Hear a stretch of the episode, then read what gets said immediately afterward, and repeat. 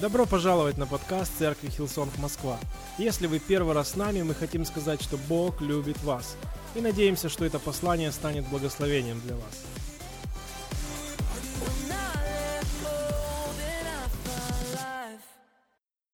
Я верю, что призвание каждого христианина, каждого христианина, это быть похожим на Христа и служить другим людям, потому что это то, как жил Христос. И своей жизнью а, он больше нам показывал пример именно служения. Аминь.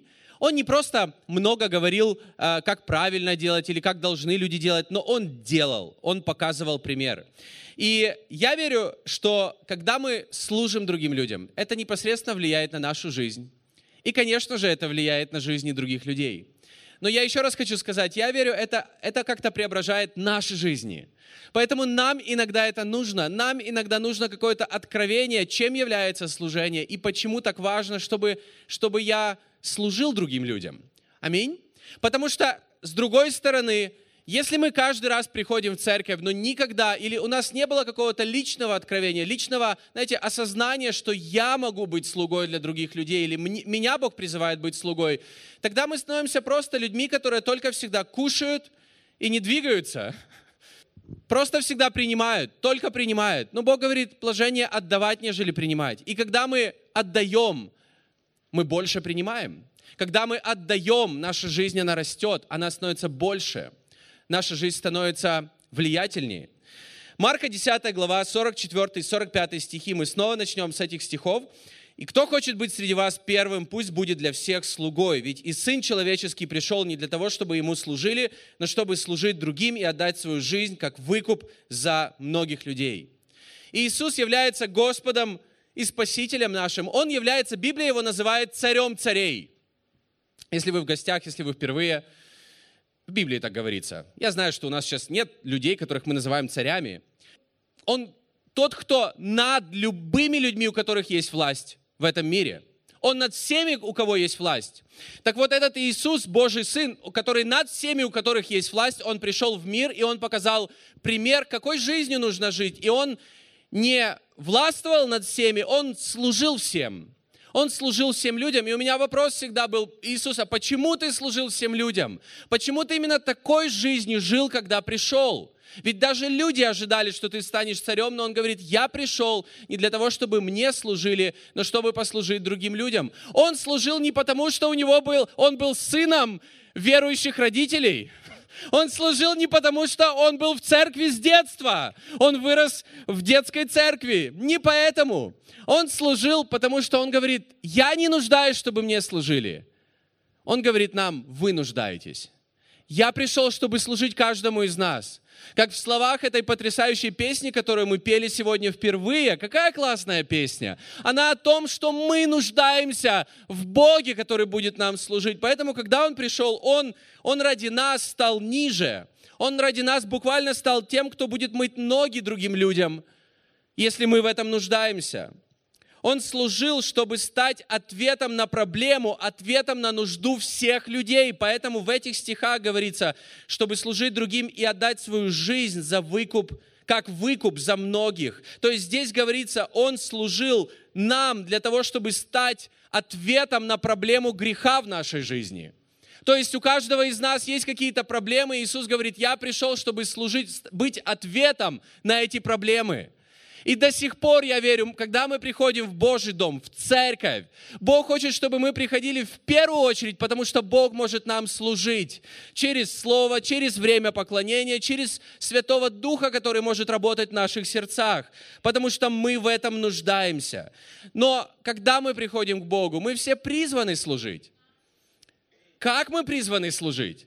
И я хотел бы сегодня больше, знаете, более практичные вещи какие-то сказать, как мы призваны служить, потому что иногда мы можем думать об этом каждый по-своему. Мы можем говорить, знаете, что я заметил? Мы можем в церкви говорить одну вещь, и у каждого будет свое мнение по этому поводу. То есть мы говорим служение, но у каждого будет свое мнение по этому поводу. Никто никогда не замечал, когда даже в семье мы общаемся с Аней о чем-то, но потом она поняла по-своему, я понял по-своему. Нам всем нужно иметь знаете, не наше какое-то мнение, даже не мое мнение у меня должно быть, у меня должно быть мнение Христа, мнение Библии, мнение Бога по поводу служения в моей жизни. И тогда это будет приятно Богу. В обратном случае это будет, я буду делать это ради самого себя, наверное. Я верю, что служение начинается с осознания того, что вокруг есть нужды людей, есть люди, у которых есть проблемы, и мы можем с вами быть частью ответа на эти нужды или проблемы людей. Я верю, что с этого начинается служение. Еще раз, служение начинается с того, когда мы замечаем, что вокруг есть нужды, и мы можем быть частью ответа на эту нужду. А не просто потому, что я могу что-то делать. Мы все можем что-то делать. Но вопрос в том, что мы можем быть ответом или частью ответа на нужду. Поэтому первая мысль, о которой я хочу сказать сегодня о служении, мы призваны быть ответом на нужду или проблему. Церковь.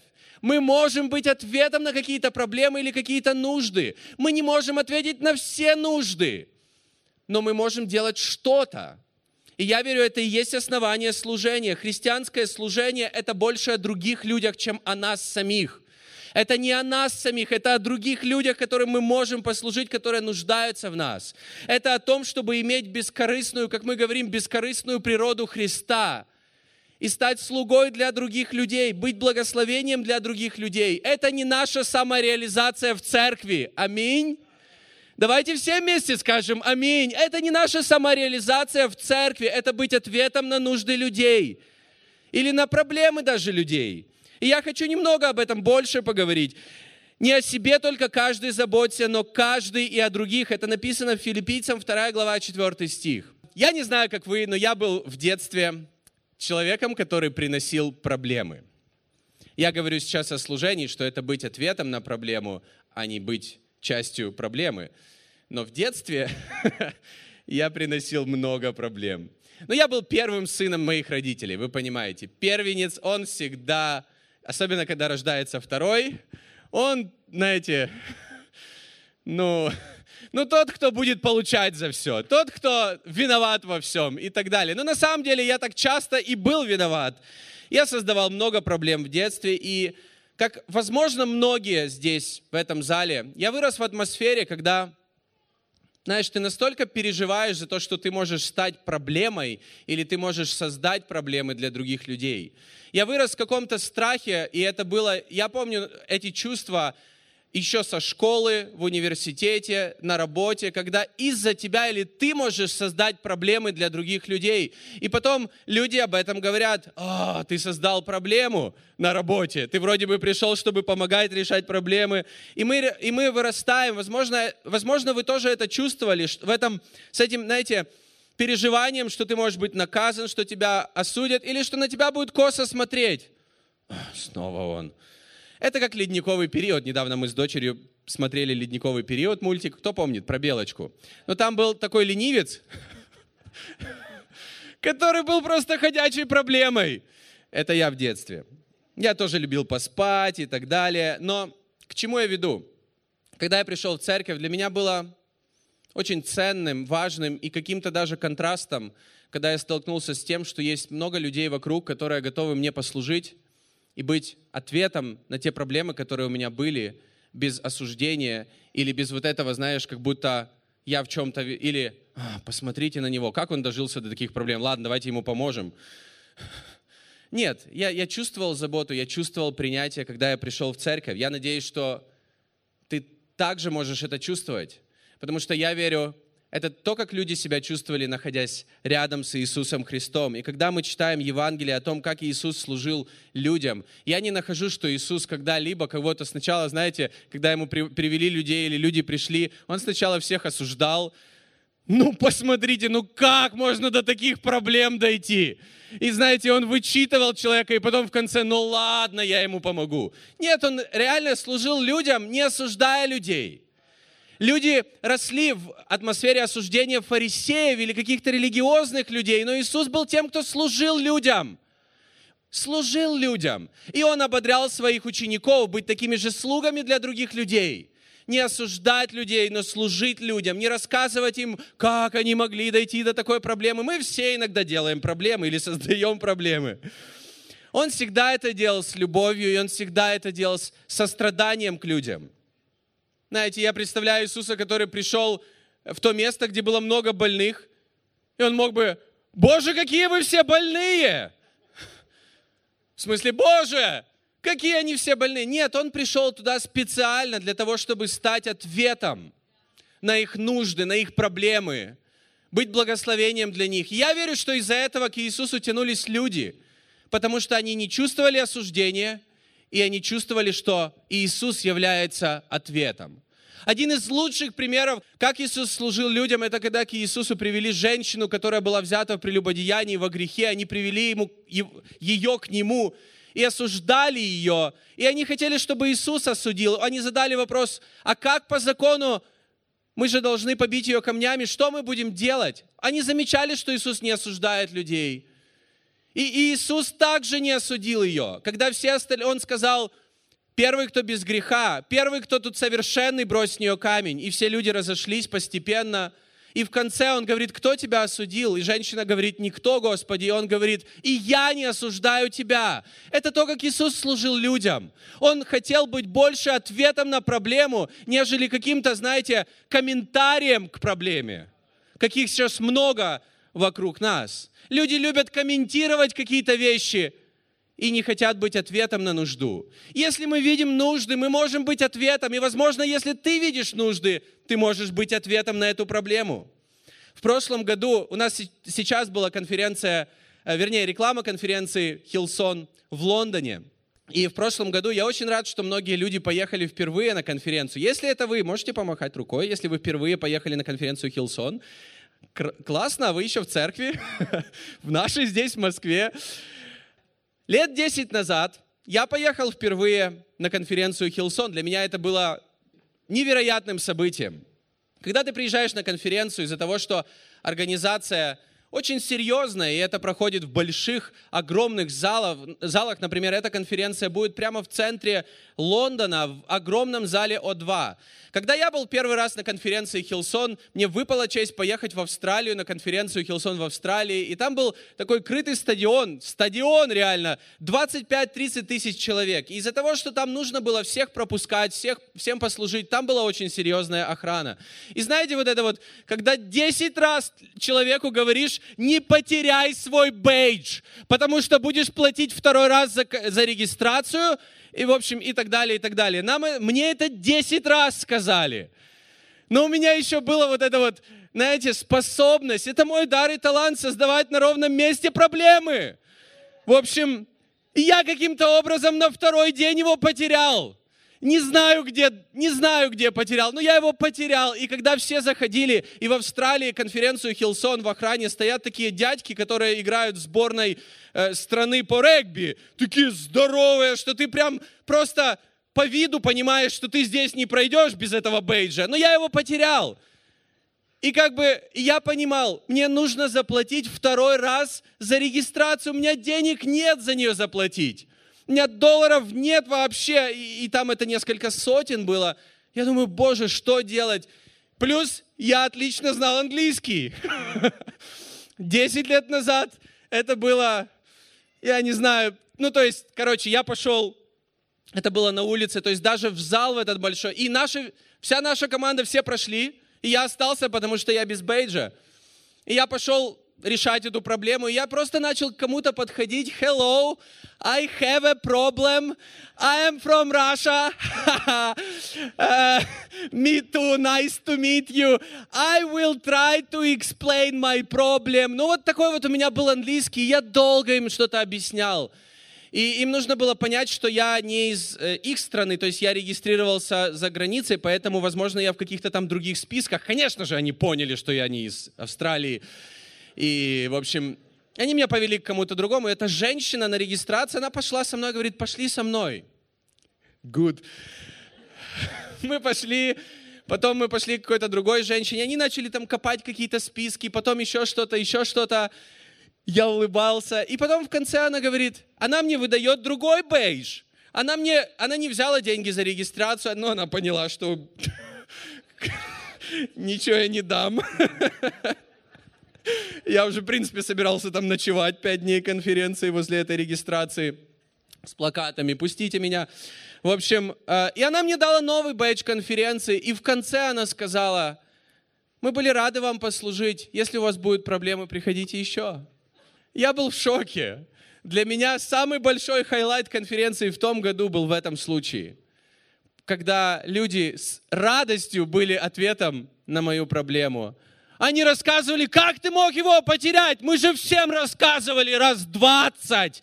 Не терять вот эту штуку, не терять, ходить с ней в душ, спать с ней. И я так и делал. Но где-то я ее потерял.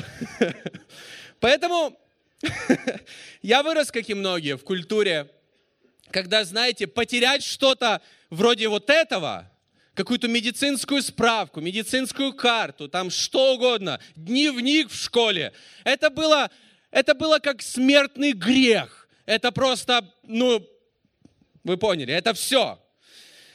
Но из-за этого у нас может складываться ложное впечатление о том, как Бог смотрит на нас.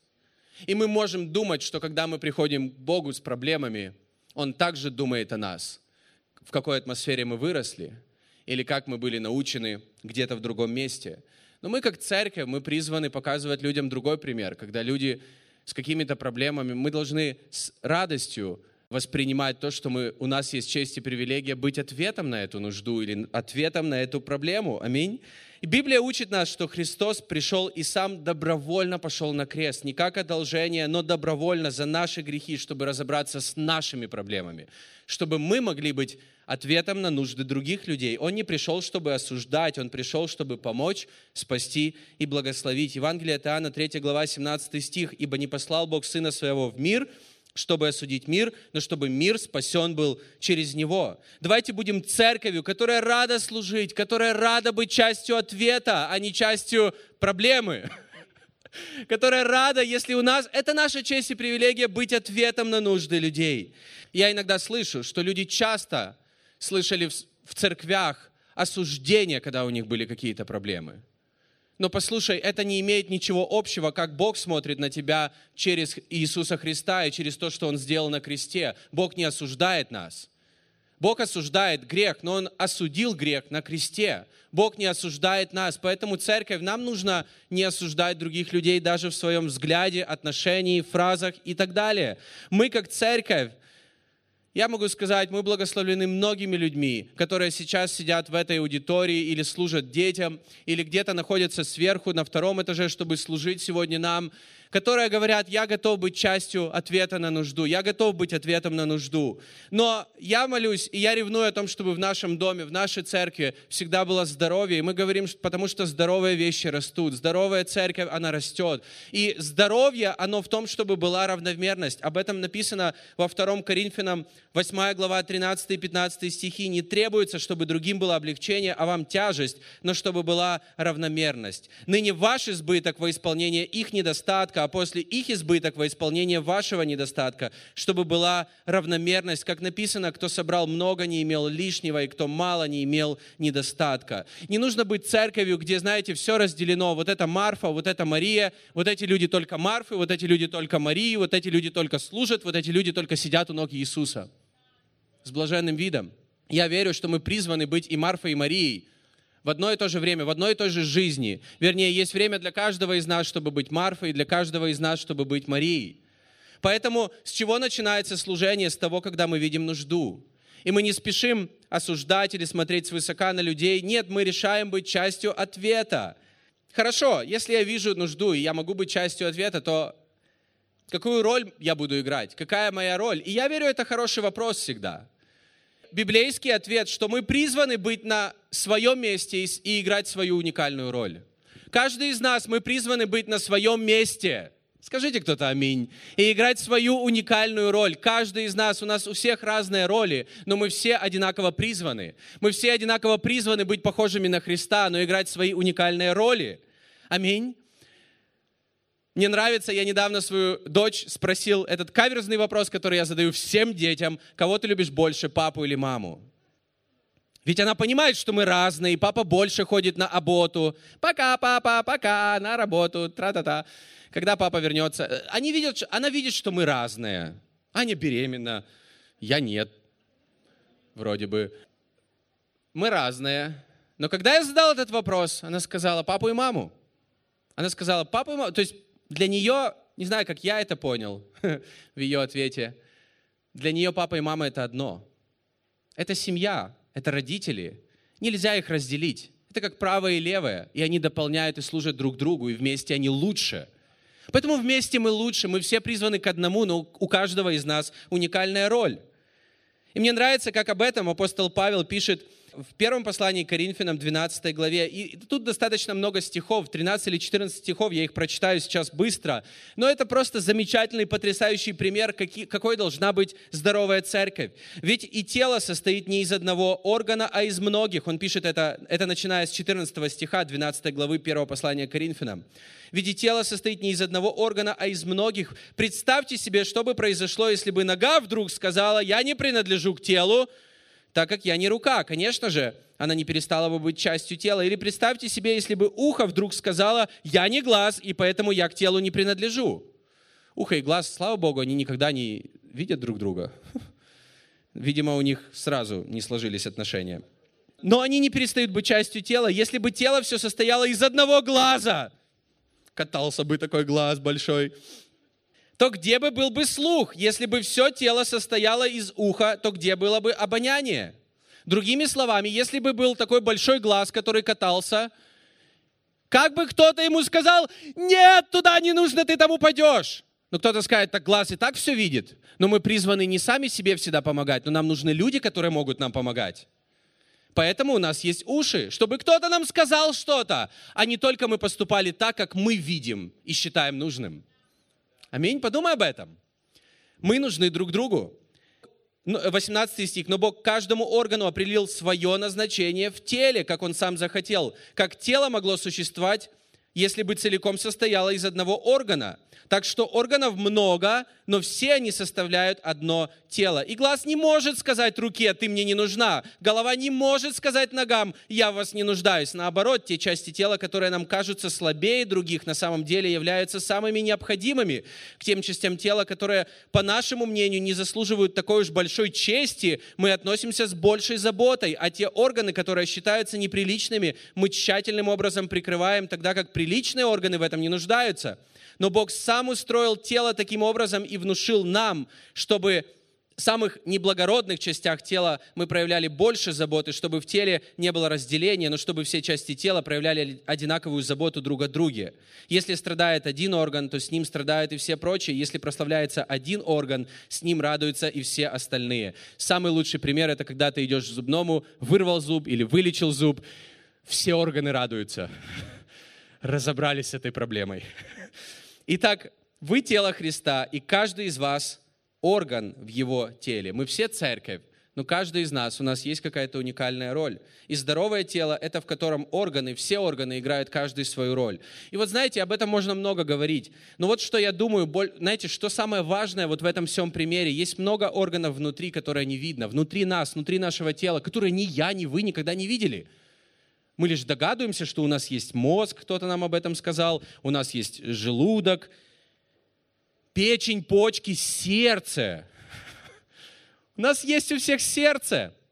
И много других органов, много других систем, которые никто никогда не видит, но которые играют настолько важную роль, что мы живы, и мы способны двигаться, мы способны служить Богу, мы способны славить Бога, мы способны помогать другим людям – в церкви так много людей, которых никто не видит никогда на сцене, но которые играют такую важную роль, благодаря которым церковь, она движется вперед. Церковь не движется вперед благодаря одному пастору. Церковь движется вперед благодаря всем нам, когда каждый из нас играет свою роль, и когда люди не переживают, может быть, моя роль незаметная, но твоя роль очень важная. И когда кто-то не играет важную роль, которую, знаете, вот эту незаметную роль, которая, знаете, как будто скрыта для всех остальных, все тело страдает. С другой стороны, когда люди играют каждый свою роль на своем месте, понимая важность и ценность этого, все тело прославляется, и все тело становится сильнее, крепче, влиятельнее. И что я могу сказать, то, что я вижу последние годы в нашей церкви, есть много людей, гораздо больше людей, которые сказали, я готов быть ответом на нужду и играть незаметную роль благодаря выигрышу всех нас – благодаря тому, чтобы церковь двигалась дальше, и чтобы церковь делала то, к чему она призвана. Аминь. Поэтому мы все нужны друг другу. Аминь. Как понять, какая моя роль? Как осознать, какая моя роль? И я, я проповедовал, по-моему, в прошлом году проповедь, которая называлась «Что в твоей руке?». Я верю, что то, что в твоей руке сейчас, это играет, это играет большое значение в том, к чему Бог призывает тебя, или в чем ты можешь быть ответом на эту нужду.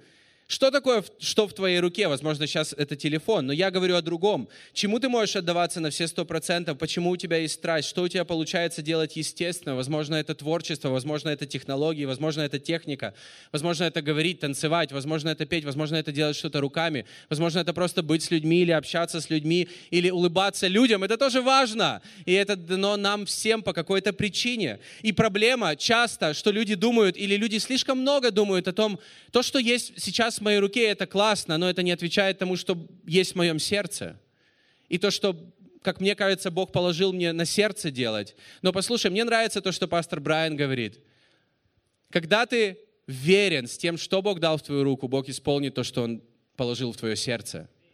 Когда ты на сто процентов верен с тем, что есть сейчас в твоей руке. И когда я смотрю в Библию на знаете, таких героев Библии. Я, я не буду перечислять многих, но послушайте, очень у многих героев Библии было что-то в их руке, буквально.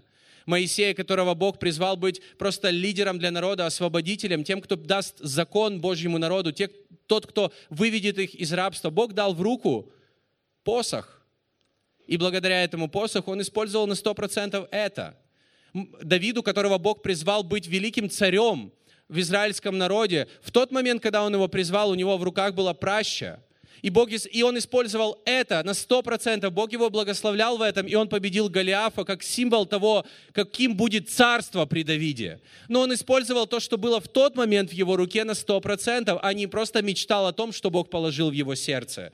И в моей руке, когда я задумываюсь об этом, я иногда рассказываю людям, что с самого детства в моей руке было что-то. С 11 до 16 лет в моей руке было буквально весло и байдарка. Я отдавался на этому, этому на 100%. С 17 по 22 года в моей руке буквально был карандаш, и я занимался архитектурой, я учился, я работал в этой сфере, и я отдавался этому на 100%. И послушайте, эти сезоны что-то строили во мне. И когда я думаю, Бог, а что сейчас есть в моей руке? Ну, Библия часто в моей руке потому что я пастор в церкви или я проповедую в церкви. И, и, и вот это уже последних 10 лет в моей руке. И мне нужно теперь этому отдаваться также на 100%, как тогда, когда у меня было весло, как тогда, когда у меня был карандаш – как в те сезоны. Поэтому, чтобы в этом сезоне не было сейчас в твоих руках, в твоем распоряжении, используй это на 100%. Не сравнивай себя с другими людьми. Это худшее, что мы можем делать. Не недооценивай себя и то, что Бог дал в твою руку. Послушай, когда Бог это благословляет, это может принести огромные плоды и благодарность многих других людей вокруг тебя. Самое худшее, что мы можем делать, когда у нас есть что-то в наших руках, это не использовать это, думая, что это никому не нужно. Послушай, это нужно. И Бог это может приумножить, как те два хлеба и три рыбки, чтобы благословить многих людей. Цени то, что ты имеешь. Человеческая природа всегда обесценивает то, что может сделать Бог. Развивайся в этом, используй свой дар. 1 Петра, 4 глава, 10 стих написано, «Служите друг другу тем даром, какой каждый получил, верно распоряжаясь различными дарами благодати Божьей». И когда мы читаем в Библии вот этот стих – мы понимаем следующее, что мы лишь распоряжаемся теми дарами и талантами, которые Библия говорит, что Бог нам дал это по своей благодати. Мы лишь распоряжаемся своими дарами и талантами. Мы используем их как благодарность и поклонение к Богу. Я верю, служение людям это, это и есть наше поклонение, это и есть наша жертва, это и есть наша благодарность. Поэтому то, что Бог дал тебе сейчас, то, что Бог дал в твою руку, используй это на сто процентов. Расти в этом, развивайся в этом, используй это, используй это, чтобы быть ответом на чьи-то нужды. И Бог исполнит то, что Бог положил в твое сердце, и Бог каждому из нас дает какие-то вещи в сердце. И ты увидишь, как твоя жизнь начинает приносить больше плода ради других людей, и как твоя жизнь изменяется во имя Иисуса Христа. Не пренебрегай возможностями делать то, что ты можешь сейчас. И снова-таки, говоря о служении, это это в первую очередь, когда мы замечаем нужду и хотим быть ответом на нужду, а не так много думаем о своих дарах и талантах, которые у нас есть. Ведь ни то, ни другое – это не о нас. Служение – это не о нас, это о других людях. Дары и таланты – это то, что Бог нам дал по своей благодати. И мы должны благодарить Его за это. И как мы благодарим? Отвечая на нужды других людей – и, и еще одно важное в конце я хочу сказать по поводу служения, потому что я не хочу продолжать в, след, в следующее воскресенье говорить снова о служении. Я хочу закончить сегодня, но я верю, что за эти два воскресенья, возможно, для кого-то что-то было каким-то личным откровением по поводу служения, но я хотел бы, чтобы у каждого из нас было личное откровение, кто я, и что я призван служить другим людям также. Не только люди, которые делают это постоянно. Мы призваны в любом деле любить людей так же, как Бог любит нас. И, наверное, это самое важное, что, чем бы я хотел, на чем бы я хотел закончить. Апостол Павел после описания всех этих различных ролей, даров, служений, в 1 Коринфянам 12 главе, которую я уже сегодня читал, он заканчивает эту главу следующими словами. Это 31 стих, последний стих этой 12 главы. «Стремитесь иметь более важные дары». Но сейчас я покажу вам самый превосходный путь. И дальше он продолжает в следующей главе, в 13 главе, с первого стиха. «Если я говорю языками человеческими и ангельскими, но во мне нет любви, то в таком случае я не что иное, как звень, звенящая медь, как бряцающие тарелки». Ты знаешь, эти тарелки, они бряцают. У меня есть возможность поиграть сегодня на барабанах. Нет, нет, нет, нет, нет. Не, не аплодируйте, потому что вы не знаете, как я играю. Когда они бряцают в свое время и в нужный момент, это круто. Когда, как сейчас, я не знаю, это было красиво, но я надеюсь, что нет. Потому что это то, как нам не нужно служить, когда люди нуждаются в том, чтобы просто ты подошел и обнял человека, а ты продолжаешь барабанить. Когда люди нуждаются в том, чтобы кто-то подошел и просто выслушал их, а ты продолжаешь говорить. Для всего есть свое время. И Павел говорит об этом. Должна быть любовь. Если у меня есть дар пророчества, я знаю все тайны, если мне даны все знания, у меня есть вера, способная передвигать горы. Возможно, это то, о чем каждый христианин мечтает. Но нет любви, то я ничто. Все, что я делаю, это ничто. И если я раздам все имущество и отдам мое тело на сожжение – но во мне нет любви, мое самопожертвование не принесет никакой пользы. Другими словами, я могу ответить на нужду по долгу, и я могу использовать свои дары и таланты ради самого себя, ради какого-то удовлетворения себя и какой-то самореализации, то в этом не будет смысла. Любовь – это самый главный тест для каждого из нас. Можем ли мы расти в любви? И я верю, что в этом году я верю, когда мы говорим о пробуждении, я верю, что у нас, у каждого может быть пробуждение в том, как мы еще больше осознаем, как Бог любит нас. Как Бог любит тебя, как Бог любит тебя, как Бог любит тебя во все сезоны. И таким же образом, той же любовью, не осуждающей, которая хочет отдавать, которая хочет помогать, которая хочет принимать, такой же любовью мы можем служить другим людям.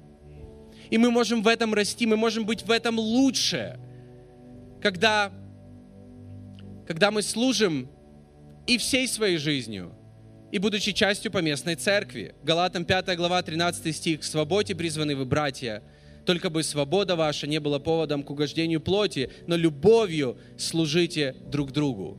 Любовью служите друг другу. И я верю, что когда, когда у нас будет какое-то пробуждение в том, что мы осознаем, что Бог любит нас, у нас будет пробуждение в том, как мы служим другим людям и какие мы щедрые по отношению к другим людям. И я верю, что если у каждого из нас будет пробуждение в том, как мы служим людям, и насколько мы щедрые к тем людям, которые нас не знают или которые не заслуживают нашей щедрости и любви, мы сто процентов, двести процентов будем видеть пробуждение в своей личной жизни и в том, о чем мы молимся в наших молитвах каждый день. Поэтому мы призваны быть ответом на нужду или проблему, мы призваны быть на своем месте, играть свою уникальную роль.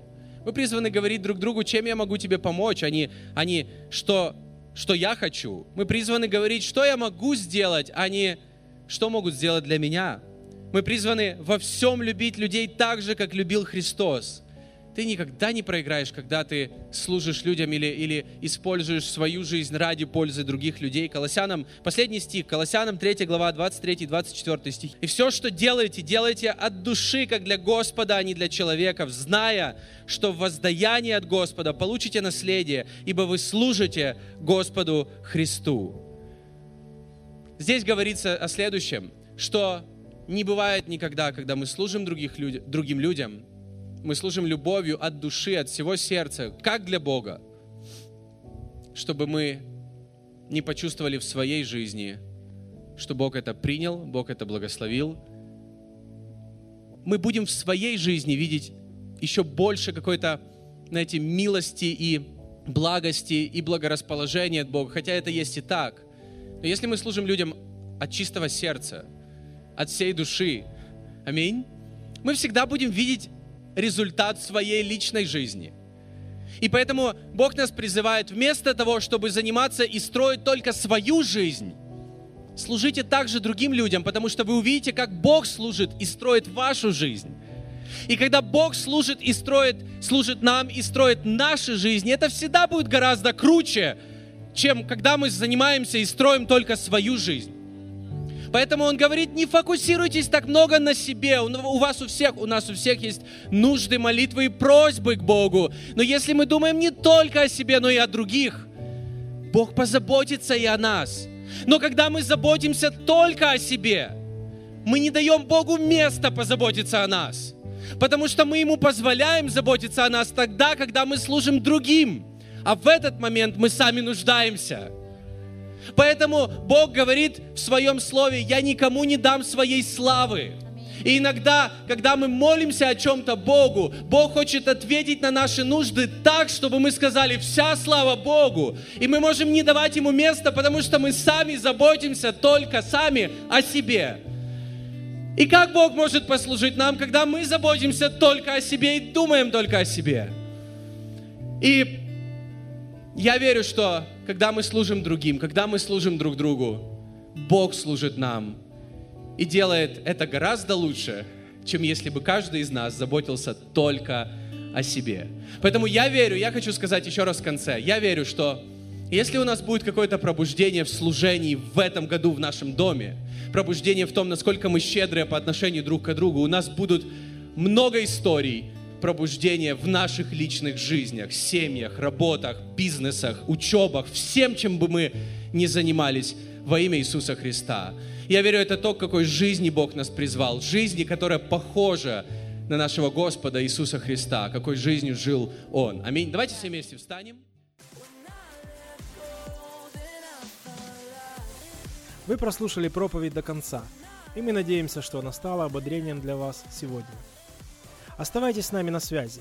Вы можете посетить наш сайт hillsong.rf, а также подписаться на наш аккаунт в социальных сетях. Спасибо, что были с нами и до следующего выпуска.